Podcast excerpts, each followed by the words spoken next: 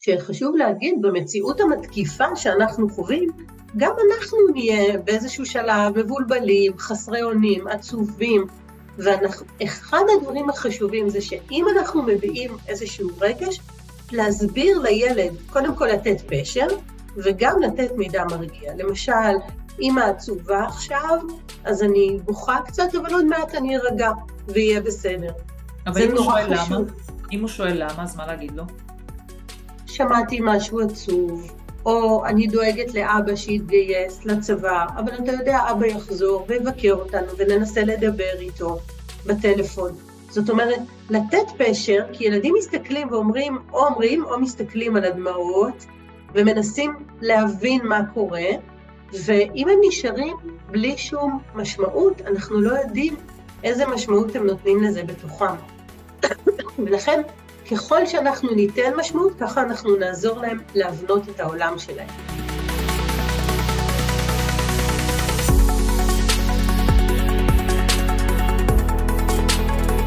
ברוכים הבאים לפרק נוסף בפודקאסט דברים שלא לימדו אותנו על כסף ואנחנו ממשיכים בספיישל המלחמה שלנו.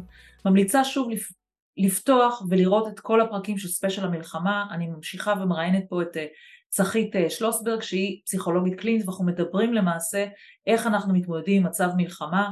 אנחנו ממש נתנו בפרקים הקודמים והפרק הזה ממשיך ממש אה, אפיונים לגילאים גיל מתבגרים בית ספר יסודי ואנחנו היום נדבר על הגיל הרך איך בכלל מתמודדים החבר'ה הצעירים שלנו.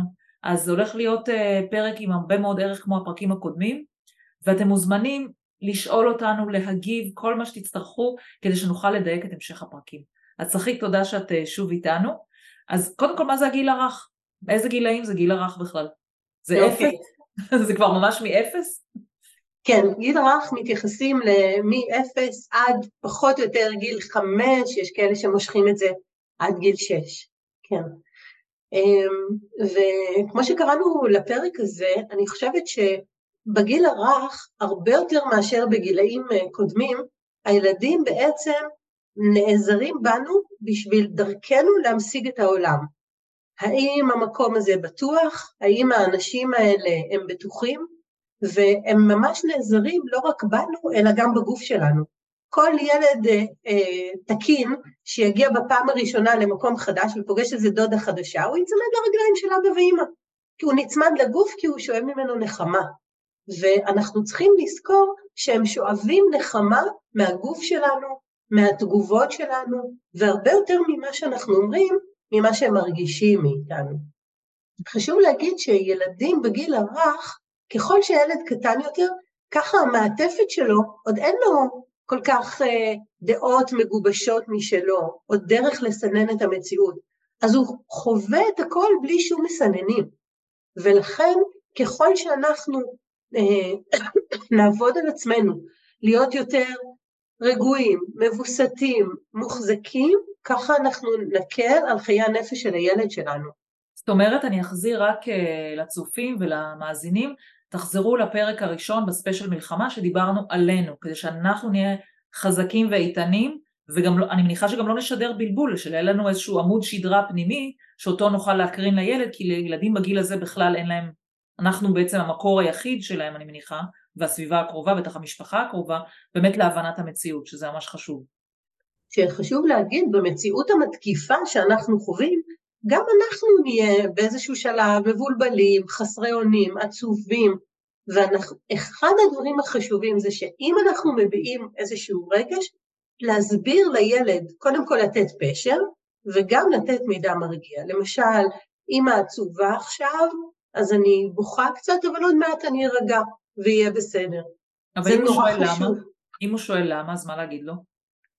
שמעתי משהו עצוב, או אני דואגת לאבא שיתגייס לצבא, אבל אתה יודע, אבא יחזור ויבקר אותנו וננסה לדבר איתו בטלפון. זאת אומרת, לתת פשר, כי ילדים מסתכלים ואומרים, או אומרים או מסתכלים על הדמעות, ומנסים להבין מה קורה, ואם הם נשארים בלי שום משמעות, אנחנו לא יודעים איזה משמעות הם נותנים לזה בתוכם.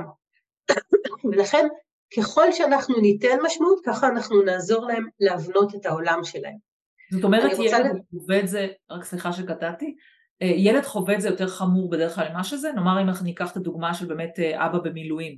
זאת אומרת אם הוא יראה את האימא העצובה או בוכה או משהו כזה, ההשלמה שבדרך כלל הוא יעשה זה השלמה יותר גרועה, אני לא אראה בחיים את אבא שלי, דברים כאלה? או שזה לא, לא בהכרח, לא בהכרח, זה גם יושב על אה, איזה תשתית יש לילד, עד כמה הילד בנוי מבפנים כחוסן או עד כמה הוא חרד, אבל מה שאת אומרת מוביל אותי למשפחה מסוימת שאני מכירה, שהאבא התגייס והוא נמצא בקו הראשון, והאימא באופן טבעי מאוד מאוד אה, דואגת, וילד בן שנתיים מסתובב בבית ואומר, אני פוחדת, אני פוחדת, אני פוחדת. וזה ממש שפת אם, הוא ממש משתמש בחוויה של אימא, למרות שהיא אומרת שהיא לא השתמשה במילה הזאת, אבל הוא משתמש בחוויה שלה והוא נותן לה מילים. או הילדה בת החמש, שבאה מישהי לבקר והיא אמרה לה, ש, ש, יש אזעקה, יש אזעקה, אל תדברי. והאישה אמרה לה, אבל אין אזעקה, היא אומרת לה, לא, לא, יש אזעקה. וכשהאימא עוברת מחדר לחדר, הילד נעשה חרד. זאת אומרת, הוא זקוק לנוכחות הפיזית של אימא שלו כדי להרגיע, כי אבא כרגע לא נמצא, ואימא כרגע חרדה. זה, הם, זה, אני חושבת שהדוגמה הזאת נורא ממחישה את, ה, את ההרגשה.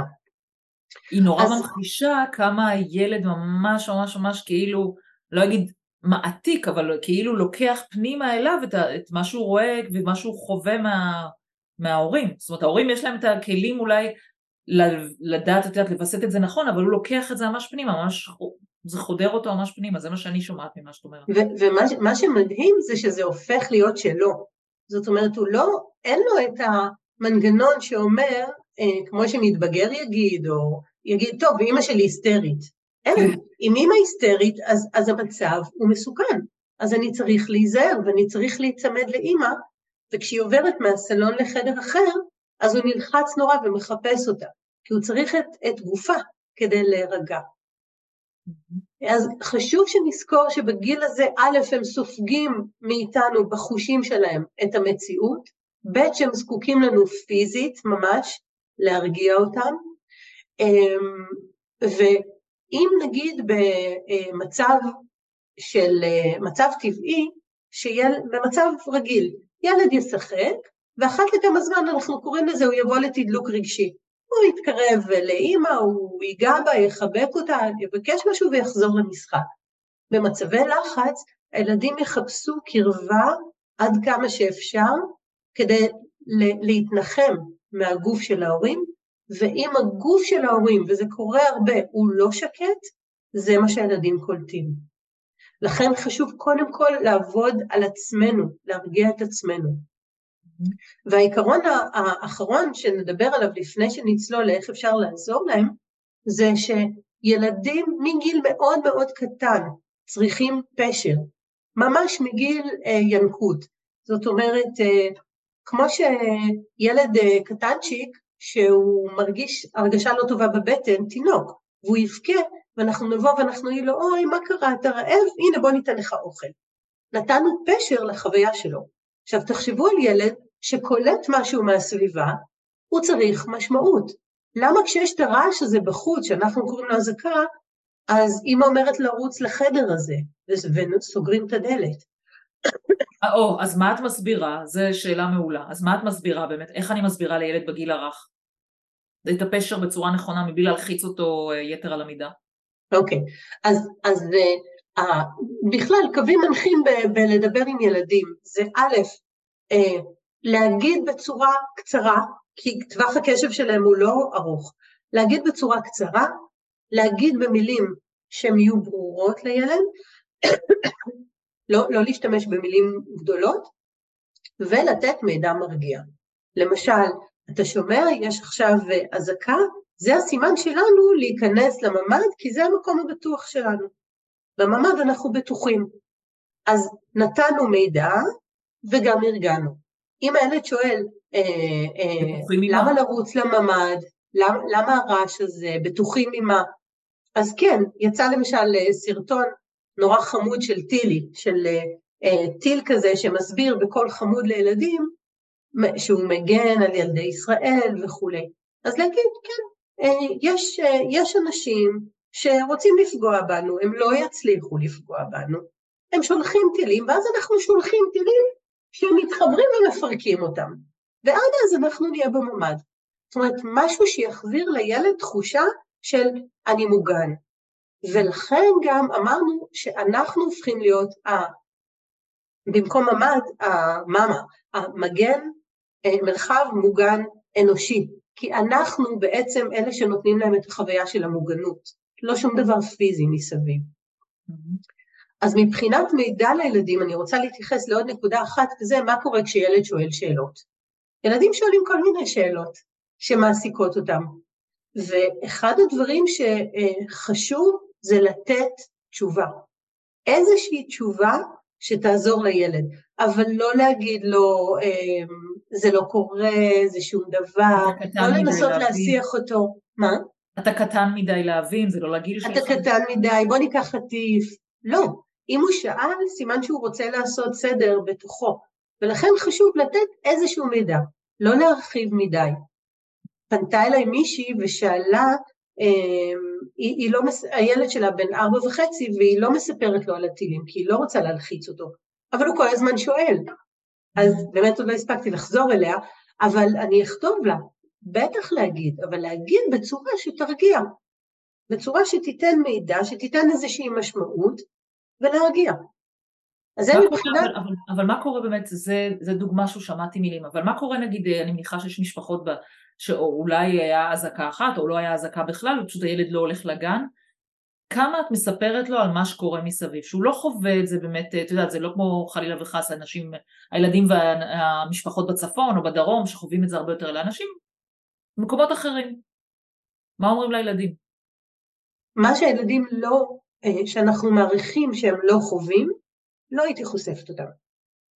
אין, אין טעם. זאת אומרת, אה, אם אנחנו נמצאים עכשיו אה, בבית, אז אם הילד לא שואל, אז אנחנו עכשיו בבית, כן. אם הילד שואל, אז אפשר להגיד. זו הייתה אימא אחת שאמרה, נכון, יש חופש סוכות, אז החופש יותר ארוך עכשיו, mm-hmm. כי הבנות שלה קטנטנות והיא לא רצתה לחשוף אותן באמת לחרדות יותר מדי. אבל רגע, אני חייבת לעצור אותך פה, כי כבר כן שמעתי אה, אימהות ששואלות, אבל אה, בואי, אבל כאילו קורה משהו, והאם זה נכון לא לחשוף את הילד למשהו שקורה? זאת אומרת, כן להגן עליו, האם זה לא כבר, שאת צמר גפן, שאת מגינה עליו יותר מדי על הדברים האלה, כי זה בטוח עולה למישהי עכשיו, או למישהו עכשיו בראש, אם אני לא מספרת, זה בסדר לא לספר בכלל שהחיים כביכול ממשיכים as is? אז תראי, תלוי. קודם כל, אני, אני מאלה שמאמינים ש... כל זמן שאפשר אה, לגונן על ילדים ממידע אה, קשה ורע, כדאי. שוב, לא לעשות את זה בפער, לא להיות תחת הפגזת טילים ו- ולהגיד אה, בוא נמשיך ביום הולדת, אבל, אבל הם, הם עוד ייתקלו, ב- ב- ב- הם עוד ייתקלו בקשיים ובדברים קשים, ו- אז אם אפשר להגן על נפשם, כדאי. עכשיו, תמיד לעשות את זה במותאם, שוב, אם יש אזעקה, לדבר על האזעקה ולמה יש. אמ, אבל אם הילד, אה, ויש לא מעט ילדים שנורא מבסוטים שהם בבית, אז אין טעם להסביר להם שאנחנו בבית כי המצב קשה עכשיו. מבסוט, מבסוט. יום יבוא והוא יבין למה הוא נשאר בבית. כן, אני, אני זוכרת את, את, את עצמי, טוב, אפשר לראות כמה אני קשישה, במלחמת יום כיפור, בת חמש, אני יושבת במקלט עם אמא שלי ועם האימהות, ואני נורא גאה בזה שאני יודעת לכתוב אבא ואמא, ואמא שלי נורא גאה בי. לא הייתי עסוקה בלמה אנחנו במקלט, ואני לא זוכרת לפחות. זאת אומרת, כן. להיות עם איפה שהילד, ולפעמים החוויה של הילדים היא חוויה מוגנת. אוקיי. Okay. אז בואו נעבור באמת לגשר מאחד, איך אפשר לראות אה, ככה ולסייע במקום הזה. אז אה, אה, גשר מאחד, אמרנו, זה אה, שבעה ערוצים שפרופסור מולי להד זיהה שעוזרים לאנשים להתמודד. אנחנו מציעים בגילאים הגדולים יותר וגם אצלנו לזהות מה הערוץ המרכזי שלנו או הערוצים המרכזיים ולהשתמש בהם. עם ילדים קטנים עוד אין להם סגנון, אז הייתי משתמשת בכל הערוצים ביחד. ואם אנחנו מדברים על הראשי תיבות של גשר מאחד, נתחיל עם הגימל הם הגופני. ילדים קטנים מעצם טיבם הם גופניים יותר, אה, ומעצם טיבם הם זקוקים לגוף שלנו כגוף שנותן נחמה והרגעה. ולכן, מהבחינה הזאת, לתת הרבה, גם לשחרר אנרגיה, לשים מוזיקה ולרקוד עם הילדים, אבל גם לתת הרבה מעטפת, חיבוקים, נשיקות, התקרבלות, אה, זמן במיטה ביחד אחד על אחד. כל דבר שהילד ירגיש את הגוף שלנו יותר. יש גם ילדים שיבואו לישון איתנו, כי הם צריכים את ההרגעה הזאת, ולהיות עם חמלה לזה. יש הורים שאפילו מעדיפים את זה ככה, כי זה נותן להם שקט. אז לקחת בחשבון שתהיה תקופה שזה יהיה ככה, ולא להיבהל מכל נבואות הזעם שאומרות עד גיל 18 הוא יהיה איתכם במיטה. לא, הוא עכשיו צריך את הנחמה שלכם, וכשהמצב יירגע נעזור לו לחזור לישון עם עצמו. אז זה, זה בגופני. השכלי זה להגיש לילד מידע, דיברנו על זה, קצר, בשפה שלו, ותמיד להוסיף משהו מרגיע, משהו שיעשה סדר לחוויה. וחשוב, אם יש משהו שהילד חווה, לא להשאיר פער, לעשות התאמה בין מה שהילד רואה, שומע, חווה, לבין הפשר. זה נורא נורא משמעותי. אם הילד רואה אה, שאנחנו יותר אה, נועלים דלתות, ושואלים על למה את נועלת את הדלת, או למה הדלת של המרפסת סגורה, אז להגיד, אנחנו עכשיו יותר בטוחים ככה, או להסביר למה אנחנו יותר בטוחים ככה, אבל רק מה שצריך. צחית, אבל יש לי שאלה, במקרה הזה נגיד, אה, תמיד, את יודעת, תוהים כמה הילד חווה ולוקח את זה. אם אני עכשיו בסלון שלי ואני מקשיבה לחדשות, והילד משחק בסביבה. אוקיי, okay, אני ממש ממש מאלה שאומרים, אל תחשפו את הילד, לא למראות, לא לקולות הרקע, לא לרצינות של האנשים, לא לבכי, וגם הם רואים אותנו, הם רואים את ההבעה המזועזעת שלנו, הם רואים את הכאב על הפנים שלנו. לא הייתי חושפת ילדים, אפילו לא להיות ברקע של חדשות. זאת אומרת, לא לחשוב שאם הוא משחק ליד, אז אה, הוא לא חשוף לזה והוא בעניינים שלו ושום דבר לא חודר אותו, אלא כן יש, כן זה יכול לחדור אותו, הטון דיבור של המנחים, המראות, הוא יכול להסתובב ולהסתכל רגע, נכון? ממש, אנחנו, אני חושבת שהזכרנו כשדיברנו על ילדי גיל בית ספר יסודי, שמחקרים מראים שילדים מגיבים לטון המשתנה של הקריין. אז אה, מהבחינה הזאת, לא להניח, הרי כיוון שהם, כל המעטפת שלהם היא, היא כאילו מחוררת, הם סופגים הכל, הם סופגים בחושים שלהם, לכן לא הייתי חושפת. Okay. אוקיי. ולא להניח שזה לא מעניין אותם, הם ישנים או הם משחקים, ממש לא. מצוין, אוקיי, okay, תמשיך. אה, מבחינה רגשית, אנחנו בגשר, מבחינה רגשית, אצל ילדים קטנים, התחום הרגשי והתחום ההתפתחותי כרוכים ביחד, ולכן לא מעט ילדים יחוו נסיגה בהתפתחות שלהם בעקבות המצב. זאת אומרת, יחזרו להרטיב, ישנו פחות טוב, אמ, אמ, יש ילד שחזר ועשה תנועות של יניקה, ילד שהוא כבר כמעט עבר, הוא בסוף הגיל הרך, הוא בן שש, חזר ועשה לאמא תנועות של יניקה. זאת אומרת, אנחנו צריכים לזכור שהילדים חווים נסיגה, א', לא להיבהל מזה, ב', יש מצבים שהייתי מקבלת נסיגה מסוימת, זה בסדר, הם חוששים, הם לא בטוחים, ובעדינות, בעדינות, לעזור להם לחזור לתפקוד, גם אם זה ייקח זמן. אז uh, ילד כזה שעושה תנועות יניקה לאימא, הוא כבר בן שש, אז אפשר לתפוס אותו ולהגיד לו, עכשיו בוא נעשה חיבוק נורא נורא נורא חזק. תחבק אותי יותר חזק, יותר חזק, יותר חזק. זאת אומרת, לקחת את זה למקום של ילד בן שש. אה, לא להדוף, לא להגיד זה לא בסדר. אני אשאל אותך בינתיים רגע אה, שאלה, יש משהו, כמו שאמרנו בפרקים הקודמים, יש משהו שצריך לעורר לי, אה, את יודעת, מה שנקרא נקודה אדומה, שהילד לא מתפקד בצורה מותאמת? משהו שבאמת צריך לעורר לי, את יודעת, כן, אם אנחנו רואים שיש נסיגה אצל הילדים, ואם הנסיגה הזאת נמשכת אה, נגיד שבועיים, במיוחד אם היא בכמה תחומים, אז שווה להתייעץ. זאת אומרת, אה, כי צריך לזכור שגם הכוחות שלנו מוגבלים. גם אנחנו לא בפול פאוור בשביל להחזיר אותם לתפקוד וכולי. אז להיות עם חמלה לעצמנו וגם לילדים שלנו. זה ייקח אולי קצת יותר זמן. אבל להתייעץ, זה לא מזיק להתייעץ. אז אמרנו, אה, מבחינה רגשית, ייתכן, ש, אמ, ייתכן שתהיה נסיגה, וזה בסדר. מה שכן חשוב זה לנסות לשמור עם הילדים על איזושהי שגרה גמישה. זאת אומרת, גם אם הם הולכים לישון קצת יותר מאוחר בזמן האחרון, גם אם הם, אנחנו לא תמיד זוכרים לתת את הארוחה בדיוק בזמן, אז איזושהי שגרה גמישה, כי זה ייתן להם איזה שקט, היכולת לצפות מראש מה הולך להיות, ייתן להם שקט. אנחנו במילה מאחד, ראשי תיבות, משפחה. נורא חשוב לזכור, עם ילדים קטנים, הדמויות המשמעותיות נורא מזינות אותם.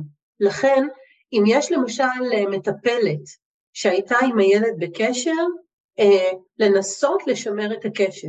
אם היא יכולה לבוא, זה טוב, אם לא, אז לדבר איתה, או לראות אותה, או לבקר אותה, אבל סבא וסבתא, נורא חשוב להנכיח אותם עד כמה שאפשר. גם אם הוא לא מראה התעניינות? גם אם הוא לא מראה התעניינות, כן. דרך אגב, אני חושבת, זאת שאלה טובה, כי ילד הרבה פעמים יגיב, זאת אומרת, אה, הוא ירוץ לסבא וסבתא, או, ש, או שנראה שהפנים שלו אורות כשהוא רואה את המטפלת שלו, אז נראה סימנים. אבל אה, כן, להנכיח את המעטפת הרחבה יותר שהיא מעבר למשפחה הגרעינית. בכלל אנחנו יודעים שככל שאדם מרגיש חלק משבט, תחושת השייכות שלו היא יותר, יותר אה, טובה. אז אם יש לנו איזשהו שבט אפילו קטן, להגיש אותו לילד. מבחינת אמונה, א', ככל שאנחנו נצליח לשמר אצל הילד חוויה של, אה, גם כשאצלנו זה נשבר, חוויה של אה, העולם זה מקום טוב, גם אם עכשיו קשה לנו, העולם זה מקום טוב, וגם אם יש אנשים שרוצים לפגוע בנו, יש הרבה אנשים טובים בעולם, שרוצים שיהיה טוב, שרוצים לעזור לנו. זאת אומרת, לנסות לשמר עד כמה שאפשר את התפיסה של הילד של הטובים מנצחים, יש happy end לסיפורים וכולי. זה נורא חשוב לבנייה הפנימית שלו. כן. ומבחינת uh, מבחינה חברתית, ילדים לפעמים מאוד טוב להם עם החברים שלהם, בגן למשל. אז אם אתם מרגישים בנוח להחזיר את הילדים לגן, אפילו בצורה מסוימת, תחזירו, תאפשרו להם. יש ילדים שאנחנו נראה שיהיה להם קשה להיפרד מאיתנו בחזרה לגן, וזה הרבה פעמים עדות לחרדה של הילד שגם מגיבה אלינו. הם מרגישים שאנחנו לא שקטים, אז הם לא יכולים להתרחק ולהפקיד את עצמם בידי הגננת. אבל אם אנחנו מרגישים שאפשר, זה יכול מאוד לעזור לילד. אם לא, להזמין חברים, ללכת לחבר, זאת אומרת, לשמר את הקשרים החברתיים שלו זה יכול מאוד לתרום לו. להחזיר לגן זה גם יכול להיות טוב כי זה עוזר לשגרה של הילד, אמ, לשמר איזושהי שגרה מוכרת. כן. והאחרון, דמיון. אמ, ילדים הרבה פעמים יביעו את עצמם בציור והייתי נותנת להם לצייר או לעשות דברים, אמ, ליצור, ונורא חשוב לקרוא סיפורים עם הילדים, במיוחד סיפורים מוכרים, ואני שמה דגש על לקרוא סיפור ובעצם להיות מעטפת אנושית כזאת, שהילד יתקרבל בנו, או במיטה, או לשבת ככה, זה נורא עוזר לילדים אה, גם להרגיש את הגוף שלנו, וגם ללכת למקום המוכר עם הריתמוס הקבוע של הסיפור, מאוד יכול לעזור. מעולה. אני אשאל שאלה שאולי מישהו כבר נתקל בה, מה קורה שאני רואה שהילד מצייר ציורים שוואלה מפחידים וכאלה? מה אני עושה עם זה? קודם כל זו אינדיקציה נהדרת. אמ, א', הייתי מדברת עם הילד. לא, לא במובן של אה, להגיד אה, לא, לא, לא, זה לא יקרה, אבל בוא תספר, ציירת פה ככה, מה ציירת? בוא תספר לי. ולנסות להבין מהילד את העולם הפנימי שלו. כי הרבה פעמים ציור או משחק זה חלון לתוך הנפש של הילד. גם להסתכל על המשחקים שלהם, לראות מה הם משחקים ומה קורה במשחק הדמיוני. זה מאוד חשוב. אה, אם אני לא שקטה, אם הוא מצייר בצבעים קשים מאוד, או מצייר תכנים קשים, ללכת להתייעץ עם איש מקצוע. ולא בהכרח שהילד צריך טיפול, לפעמים יעזרו לנו לעזור להחזיר את הילד למסלול תקין ובטוח. ואם צריך, יש היום המון אה, מקורות שאפשר להיעזר בהם, גם קצרי טווח, לעזור לילדים שלנו ולקבל הדרכה בשבילנו. אבל זו נקודה נורא חשובה שאת העלית, להסתכל על המשחק של הילדים ולהסתכל על הציורים של הילדים. ולא צריך להיות איש מקצוע בשביל אה, להבין. כן. כן, שוב, אינטואיציה, כמו שאמרנו בפרקים הקודמים, אינטואיציה לפעמים שלנו כהורים וכאלה ש- שמכירים את הילד הכי טוב בסופו של דבר, לפעמים אנחנו יודעים הכי טוב איך לנהל את הדברים ומתי ציור הופך להיות כבר לא טבעי לילד ומתי יכול להיות שגם הילד באופן טבעי מצייר ציורים כאלה מפחידים וכאלה שזה העולם שלו, ככה הוא רואה, אולי צופה יותר מדי בסרטי מלחמה, אני לא יודעת, אבל... אה, נכון, ולכן גם, גם על הציור ועל המשחק הייתי מסתכלת, כשאנחנו דיברנו על רגרסיה של ילד מבחינה גופנית, של לחזור להרטיב או זה, הייתי מסתכלת גם על רגרסיה פה. האם הוא כבר צייר דמויות ודברים והוא חוזר אה, לקשקש למשל? האם הוא קורע את הדפים? האם הוא מקווצ'ץ' את הדפים? להסתכל על מה הוא עושה, וכל אחד מכיר את הילד שלו. אז יכול לראות אם יש איזו נסיגה בהתנהגות של הילד. ולהחזיר, להגיד גם לעצמנו, שקודם כל, אמ, מי שמרגיש לבד, מי שמרגיש שהוא רוצה להתייעץ, תפנו, אנשי המקצוע באמת פתוחים לזה. אה, אני כמובן, אבל אנשי מקצוע גם בסביבה שלכם. תפנו, תתייעצו, תקבלו עזרה, ואז זה יכול לתת לכם כוחות כדי לעזור לילדים שלכם. לגמרי.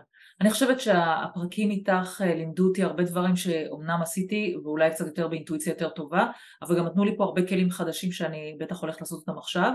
אז אה, המון תודה, אה, ששוב את ככה מצטרפת ונותנת הרבה מאוד ערך לאנשים, ואנחנו נתראה בסרטון הבא, ושוב, אני אומרת לכולם, אתם רוצים לכתוב לנו אה, כדי שגם נתייחס לדברים שמטרידים אתכם אז תכתבו לנו, תגיעו אלינו, יהיו כישורים לצחית, אליי כמובן, אה, אתם מוזמנים לשאול כל שאלה כדי שנוכל באמת אה, ככה להתייחס אליה בשידורים הבאים. אז המון תודה ובשורות טובות ושנדע ימים שקטים. תודה. אמן.